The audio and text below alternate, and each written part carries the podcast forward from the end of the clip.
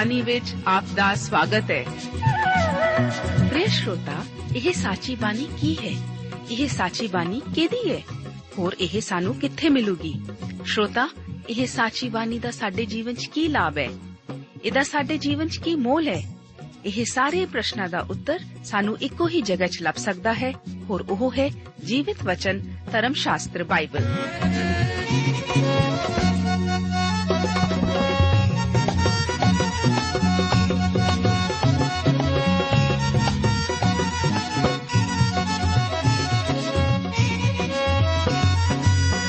ਧਰਮ ਸ਼ਾਸਤਰ ਬਾਈਬਲ। ਉਹੀ ਜੀਵਿਤ ਵਚਨ ਦਾ ਅਸੀਂ ਇਸ ਕਾਰਜਕ੍ਰਮ ਵਿੱਚ ਅਧਿਐਨ ਕਰਾਂਗੇ।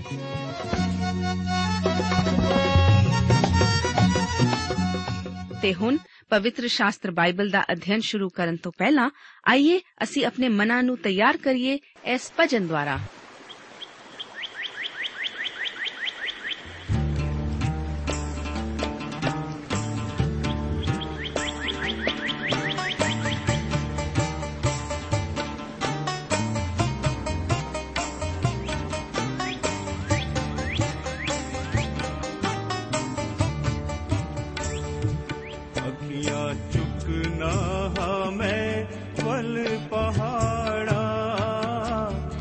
ödediler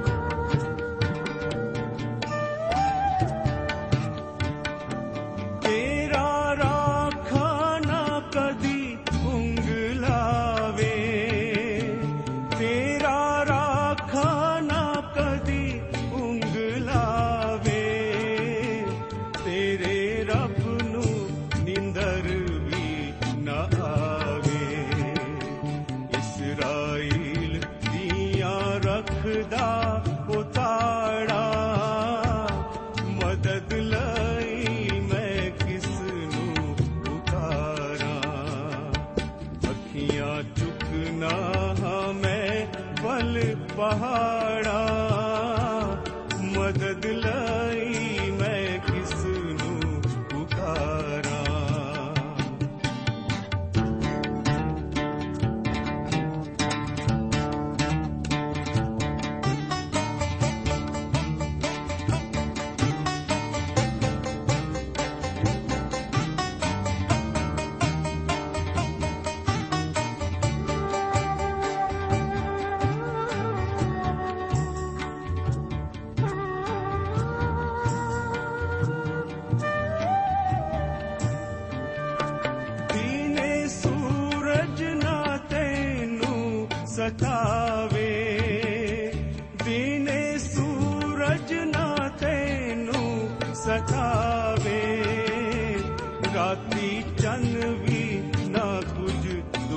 जागे, खौफ खावेगा ना बिच उजाड़ा।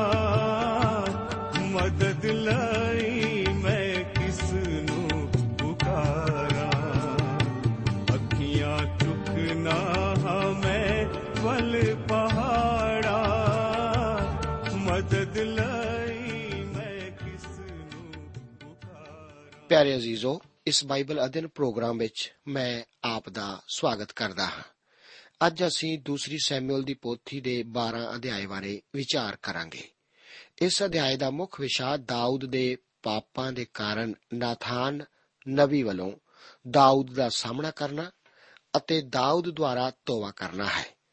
ਕਈ ਵਾਰ ਲੋਕ ਬਿਨਾਂ ਬਚਨ ਵਿੱਚੋਂ ਸਾਰੇ ਵਿਰਤਾਂਤ ਨੂੰ ਪੜ੍ਹਿਆ ਕਹਿੰਦੇ ਹਨ ਕਿ ਪਰਮੇਸ਼ਵਰ ਨੇ ਦਾਊਦ ਨੂੰ ਪਾਪ ਦੀ ਸਜ਼ਾ ਨਹੀਂ ਦਿੱਤੀ।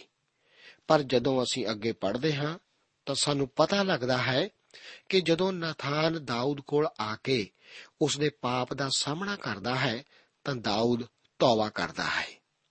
ਇਸ ਦੇ ਬਾਵਜੂਦ ਨਾਥਾਨ ਦਾਊਦ ਉੱਤੇ ਪਰਮੇਸ਼ਵਰ ਦੁਆਰਾ ਦਿੱਤੀ ਜਾਣ ਵਾਲੀ ਸਜ਼ਾ ਦਾ ਐਲਾਨ ਵੀ ਕਰਦਾ ਹੈ। ਦਾਊਦ ਲਈ ਜਾਣਨਾ ਜ਼ਰੂਰੀ ਸੀ ਕਿ ਇੱਕ ਮਨੁੱਖ ਜੋ ਬੀਜਦਾ ਹੈ ਸੋਈ ਵੱਢੇਗਾ ਵੀ। ਇੱਕ ਪਰਮੇਸ਼ਵਰ ਦਾ ਬੰਦਾ ਪਾਪ ਵਿੱਚ ਡਿੱਗ ਸਕਦਾ ਹੈ, ਪਰ ਉਹ ਪਾਪ ਵਿੱਚ ਰਹਿ ਨਹੀਂ ਸਕਦਾ। ਪਰਮੇਸ਼ਵਰ ਦੇ ਬੰਦੇ ਅਤੇ ਸੰਸਾਰਿਕ ਮਨੁੱਖ ਵਿੱਚ ਇਹੋ ਹੀ ਫ਼ਰਕ ਹੈ। ਇੱਕ ਭੇਡ ਗੰਦਗੀ ਵਿੱਚ ਡਿੱਗ ਸਕਦੀ ਹੈ, ਪਰ ਜਿੰਨਾ ਵੀ ਜਲਦੀ ਤੋਂ ਜਲਦੀ ਹੋ ਸਕੇ, ਉਹ ਇਸ ਵਿੱਚੋਂ ਨਿਕਲਣ ਦੀ ਕੋਸ਼ਿਸ਼ ਕਰੇਗੀ। ਇੱਕ ਸੂਰ ਇਸੇ ਵਿੱਚ ਰਹੇਗਾ। ਅਤੇ ਇਸੇ ਵਿੱਚ ਆਨੰਦ ਮਾਣੇਗਾ। ਪਰਮੇਸ਼ਵਰ ਨੇ ਆਖਿਆ ਹੈ ਕਿ ਮਿੱਟੀ ਦੇ ਭਾਂਡਿਆਂ ਦੀ ਤਰ੍ਹਾਂ ਮਨੁੱਖ ਖਰਾਬ ਹੋ ਸਕਦੇ ਹਨ।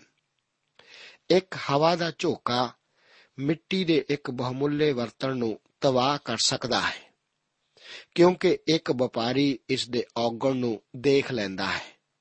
ਇਸ ਕਰਕੇ ਇਸ ਨੂੰ ਸੇਲ ਵਿੱਚ ਵੇਚਣ ਲਈ ਵੱਖ ਕਰਕੇ ਰੱਖ ਦਿੱਤਾ ਜਾਂਦਾ ਹੈ। ਇਸ ਤਰ੍ਹਾਂ ਵਧੀਆ ਵਧੀਆ ਚੀਜ਼ਾਂ ਘਟੀਆ ਬਣ ਕੇ ਰਹਿ ਜਾਂਦੀਆਂ ਹਨ। ਇੱਕ ਛੋਟਾ ਜਿਹਾ ਨੁਕਸ ਹੀ ਇਸ ਦੇ ਮਿਆਰ ਨੂੰ ਥੱਲੇ ਲਿਆ ਕੇ ਰੱਖ ਦਿੰਦਾ ਹੈ। ਹੁਣ ਦਾਊਦ ਦਾ ਪਾਪ ਵੀ ਉਸ ਨਾਲ ਅਜਿਹਾ ਹੀ ਕਰੇਗਾ।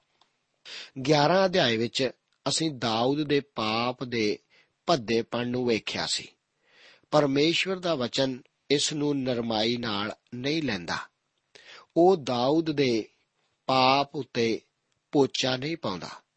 ਉਸ ਦਾ ਪਾਪ ਸਿਆਹੀ ਦੀ ਤਰ੍ਹਾਂ ਕਾਲਾ, ਰਾਤ ਦੀ ਤਰ੍ਹਾਂ ਅੰਨਾ ਸ਼ੈਤਾਨ ਦੀ ਤਰ੍ਹਾਂ ਨੀਵਾ, ਇੱਕ ਅਥਾਹ ਕੁੰਡ ਅਤੇ ਨਰਕ ਦੀ ਤਰ੍ਹਾਂ ਗਹਿਰਾ ਹੈ।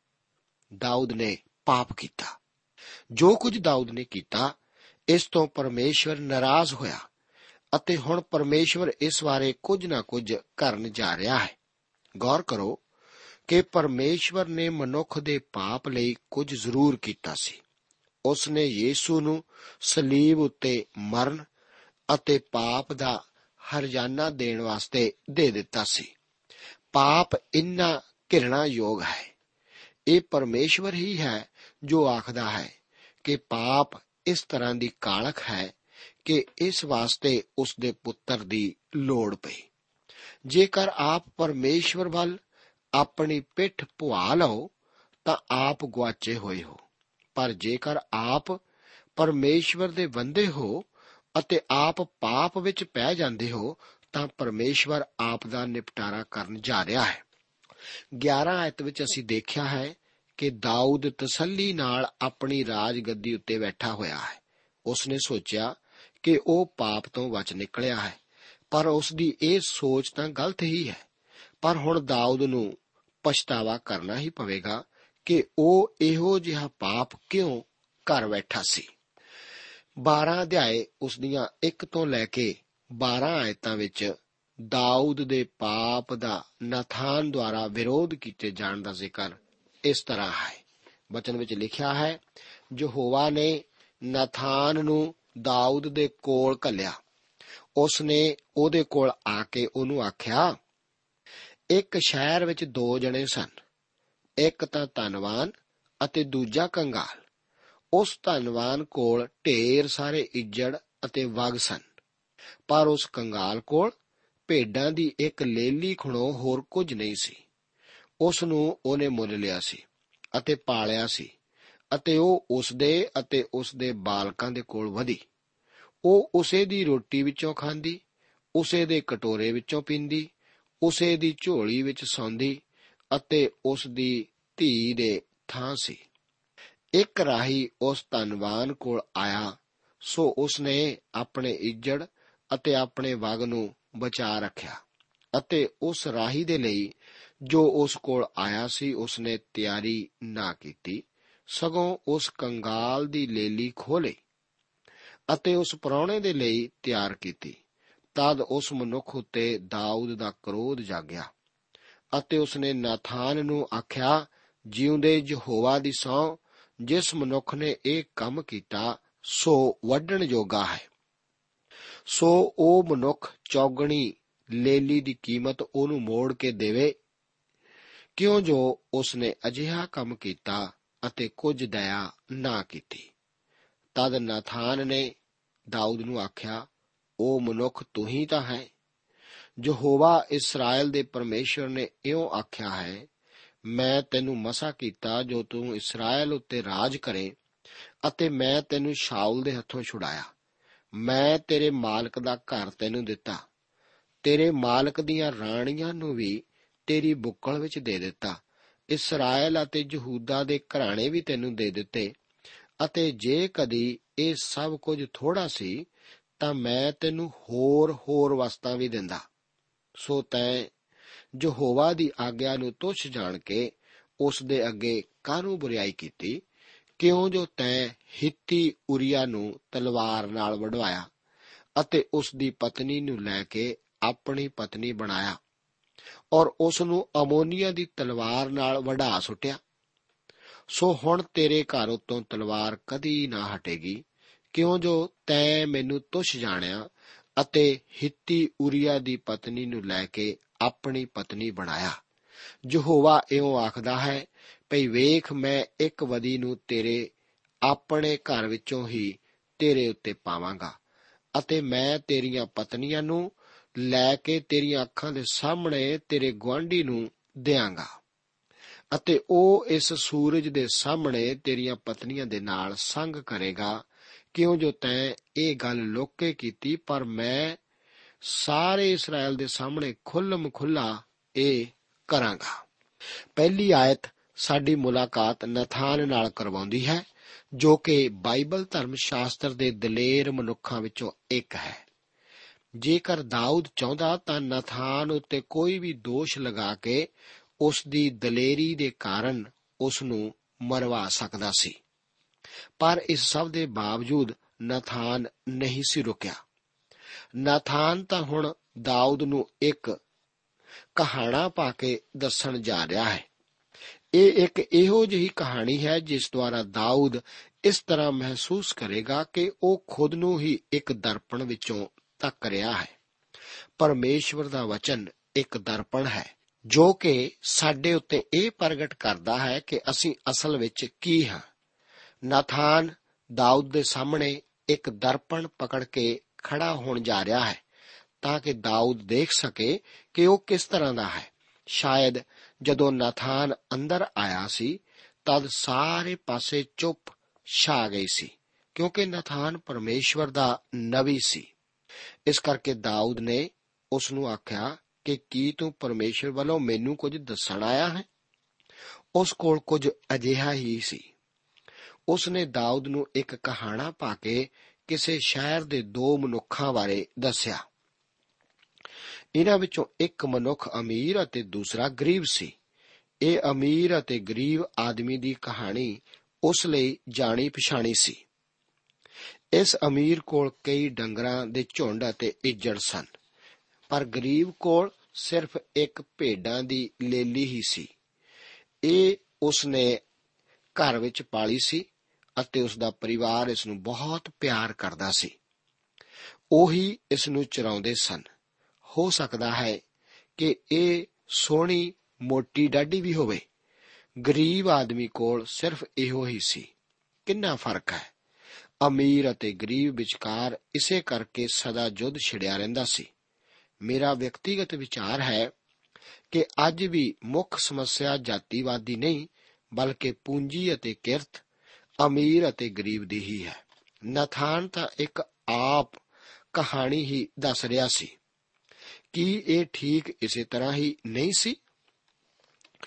ਗਰੀਬ ਕੋਲ ਸਿਰਫ ਭੇਡਾਂ ਦੀ ਇੱਕ ਲੇਲੀ ਹੀ ਸੀ, ਜਦੋਂ ਕਿ ਅਮੀਰ ਕੋਲ ਸਭ ਕੁਝ ਸੀ, ਪਰ ਫਿਰ ਵੀ ਉਹ ਕੰਜੂਸ ਸੀ। ਇਸ ਪਾਪ ਭਰੇ ਸੰਸਾਰ ਵਿੱਚ ਅੱਜ ਵੀ ਇਸੇ ਤਰ੍ਹਾਂ ਹੈ। ਵੱਡੇ ਲੋਕਾਂ ਦੇ ਪਾਪ ਨੂੰ ਕੋਈ ਨਹੀਂ ਖਤਮ ਕਰ ਸਕਦਾ। ਇਹ ਕਦੇ ਵੀ ਨਹੀਂ ਹੋ ਸਕਿਆ ਅਤੇ ਨਾ ਹੀ ਹੋਵੇਗਾ। ਆਓ ਅਸੀਂ ਆਪਣੇ ਆਪ ਨੂੰ ਇਸ ਵਿੱਚ ਨਾ ਰਜਾਈਏ। ਹਮੇਸ਼ਾ ਛੋਟੇ ਲੋਕਾਂ ਦੇ ਪਾਪ ਹੀ ਉਛਾਲੇ ਜਾਂਦੇ ਹਨ। ਮੇਰੇ ਦੋਸਤੋ, ਇਹ ਤਾਂ ਗਰੀਬ ਦੀ ਭੇਡ ਦੀ ਲੇਲੀ ਨੂੰ ਹੀ ਪਕੜਨ ਵਾਲੀ ਗੱਲ ਹੈ।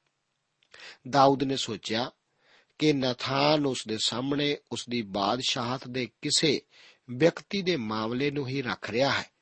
ਅਤੇ ਨਥਾਨ ਚਾਹੁੰਦਾ ਹੈ ਕਿ ਦਾਊਦ ਉਸ ਮਾਮਲੇ ਦਾ ਨਿਆਂ ਕਰੇ।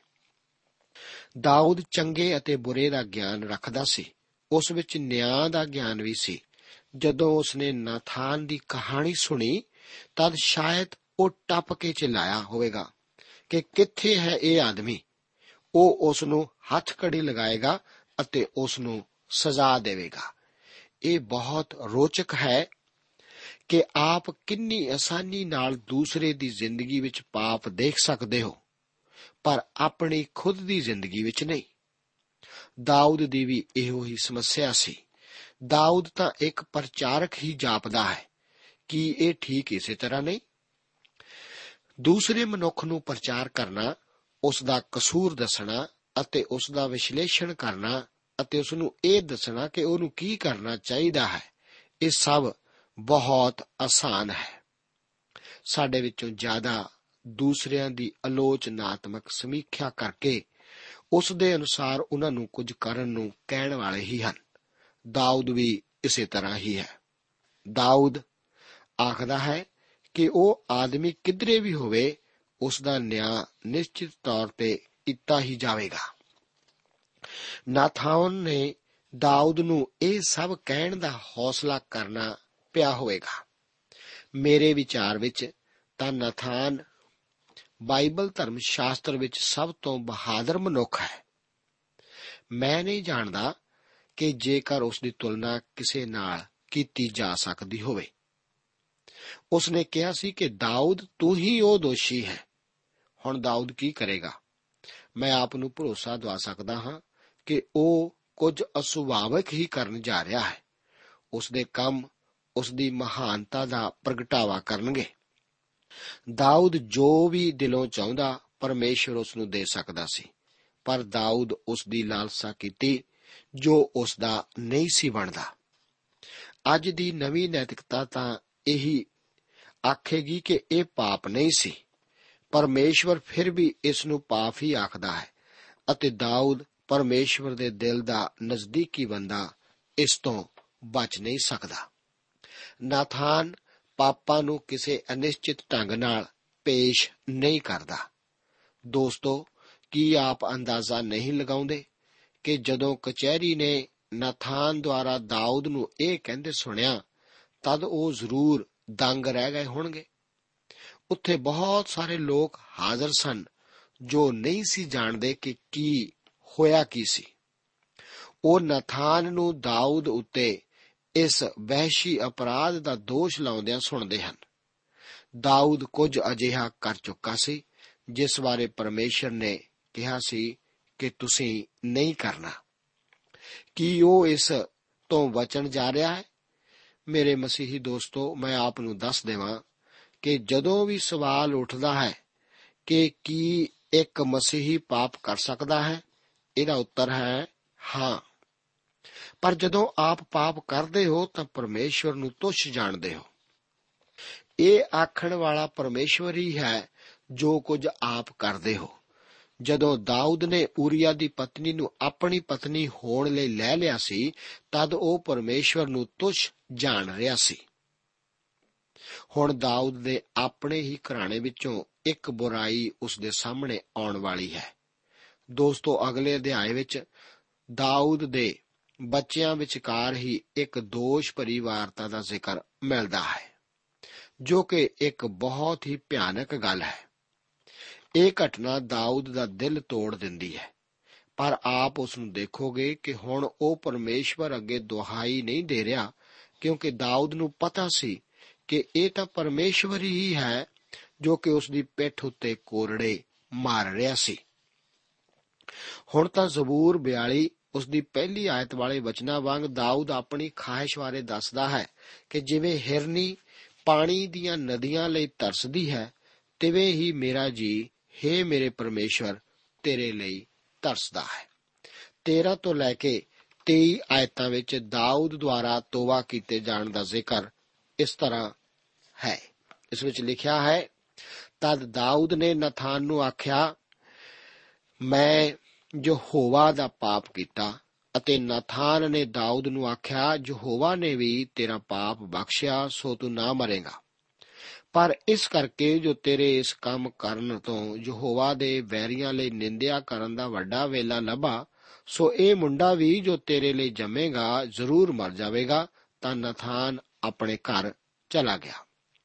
ਯਹੋਵਾ ਨੇ ਉਸ ਮੁੰਡੇ ਨੂੰ ਜੋ ਉਰੀਆ ਦੀ ਪਤਨੀ ਤੋਂ ਦਾਊਦ ਲਈ ਜੰਮਿਆ ਸੀ, ਅਜਿਹਾ ਮਾਰਿਆ ਜੋ ਉਹ ਬਹੁਤ ਮੰਦਾ ਪੈ ਗਿਆ।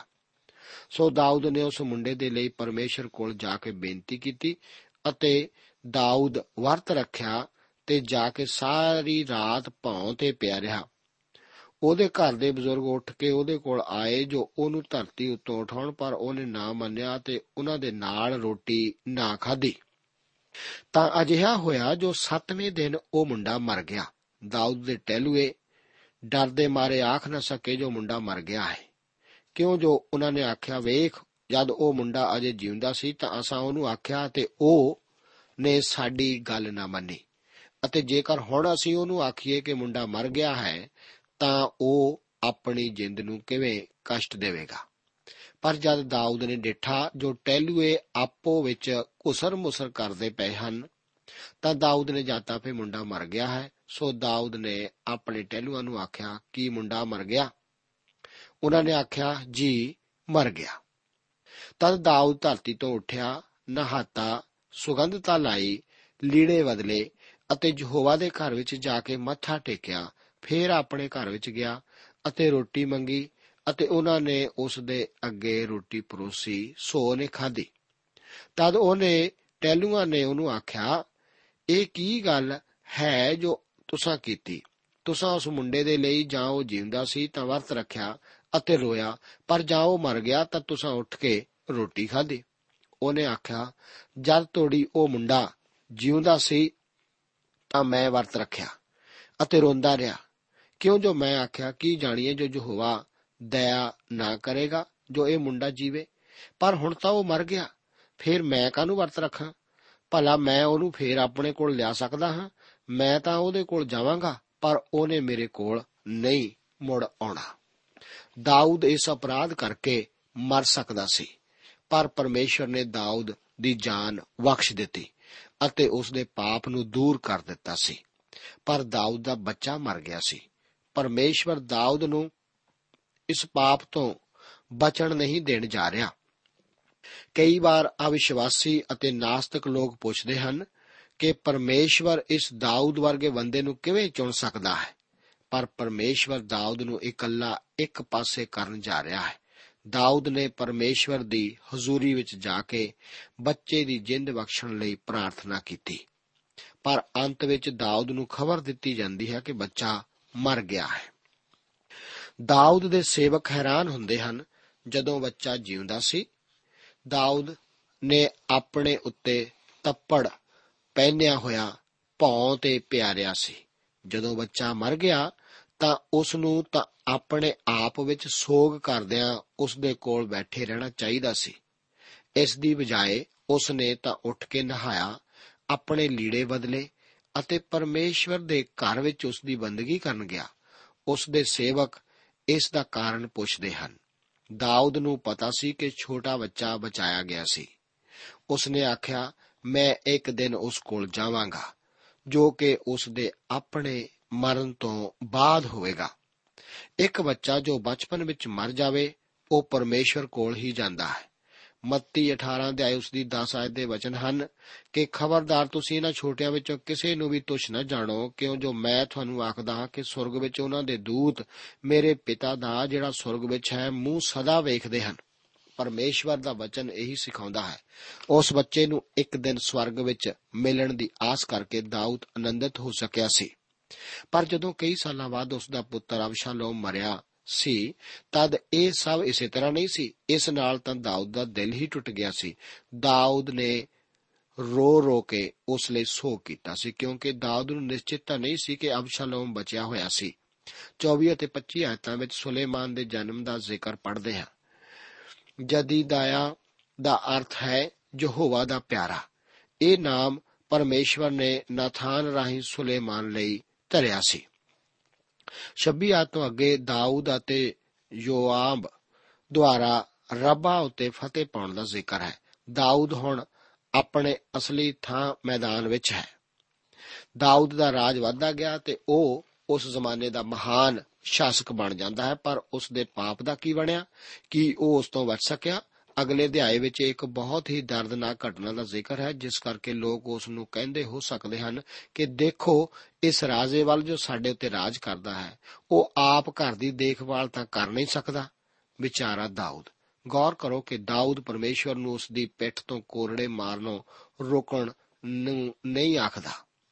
ਉਹ ਪਰਮੇਸ਼ਰ ਦੀ ਹਜ਼ੂਰੀ ਵਿੱਚ ਜਾ ਕੇ ਦੁਹਾਈ ਦਿੰਦਾ ਹੈ ਕਿ हे ਪਰਮੇਸ਼ਰ, ਆਪਣੀ ਕਿਰਪਾ ਦੇ ਅਨੁਸਾਰ ਮੇਰੇ ਉੱਤੇ ਦਇਆ ਕਰ ਅਤੇ ਆਪਣੀਆਂ ਰਹਿਮਤਾਂ ਦੀ ਰੇਲ ਪੇਲ ਅਨੁਸਾਰ ਮੇਰੇ ਅਪਰਾਧ ਮਿਟਾ ਦੇ। ਮੇਰੀ ਬਦੀ ਤੋਂ ਮੈਨੂੰ ਚੰਗੀ ਤਰ੍ਹਾਂ ਧੋ ਅਤੇ ਮੇਰੇ ਪਾਪਾਂ ਤੋਂ ਮੈਨੂੰ ਸ਼ੁੱਧ ਕਰ। ਮੈਨੂੰ ਆਪਣੇ ਹਜ਼ੂਰੋਂ ਨਾ ਤੱਕ ਅਤੇ ਆਪਣਾ ਪਵਿੱਤਰ ਆਤਮਾ ਮੈਥੋਂ ਨਾਲ ਹੈ। ਦਾਊਦ ਦੀ ਖਾਹਿਸ਼ ਸੀ ਕਿ ਉਹ ਆਪਣੇ ਪਰਮੇਸ਼ਰ ਦੀ ਸੰਗਤ ਵਿੱਚ ਦੁਬਾਰਾ ਫਿਰ ਜੋੜਿਆ ਜਾਵੇ। ਅੱਜ ਆਪ ਦੀ ਖਾਹਿਸ਼ ਕੀ ਹੈ? ਪ੍ਰਭੂ ਆਪ ਨੂੰ ਅੱਜ ਦੇ ਇਹਨਾਂ ਵਚਨਾਂ ਨਾਲ ਬਰਕਤ ਦੇਵੇ ਜੈ ਮਸੀਹ ਦੀ। ਦੋਸਤੋ, ਸਾਨੂੰ ਉਮੀਦ ਹੈ ਕਿ ਇਹ ਕਾਰਜਕ੍ਰਮ ਤੁਹਾਨੂੰ ਪਸੰਦ ਆਇਆ ਹੋਵੇਗਾ ਤੇ ਇਹ ਕਾਰਜਕ੍ਰਮ ਸੁਣ ਕੇ ਤੁਹਾਨੂੰ ਬਰਕਤਾਂ ਮਿਲੀਆਂ ਹੋਣਗੀਆਂ। ਜੇ ਤੁਸੀਂ ਇਹ ਕਾਰਜਕ੍ਰਮ ਦੇ ਬਾਰੇ ਕੁਝ ਪੁੱਛਣਾ ਚਾਹੁੰਦੇ ਹੋ, ਤੇ ਸਾਨੂੰ ਇਸ ਪਤੇ ਤੇ ਲਿਖੋ। Program Sachi Bani, post box number 1715 sector छत्ती Chandigarh एक छे ज़ीरो ज़ीरो, तीन छे पता एक बार फिर सुन लो। Programme सचिवी post box number one seven one five, sector thirty six, Chandigarh one six zero zero three six. साडा ईमेल पता है ਇੱਕ ਵਾਰ ਫੇਰ ਸੁਣ ਲਓ program Sachi Bani post box number 1715 sector 36 Chandigarh 160036 ਸਾਡਾ ਈਮੇਲ ਪਤਾ ਹੈ punjabi.ttb@twr.in ਪਤਾ ਇੱਕ ਵਾਰ ਫੇਰ ਸੁਣ ਲਓ punjabi.ttb@twr.in ਹੁਣ ਸਾਡੇ ਪ੍ਰੋਗਰਾਮ ਦਾ ਸਮੇਂ ਸਮਾਪਤ ਹੁੰਦਾ ਹੈ। ਉਮੀਦ ਹੈ ਅਗਲੇ ਪ੍ਰੋਗਰਾਮ ਵਿੱਚ ਤੁਹਾਡੇ ਨਾਲ ਫੇਰ ਪੇਂਟ ਹੋਏਗੀ। ਰੱਬ ਤੁਹਾਨੂੰ ਬਰਕਤ ਦੇ।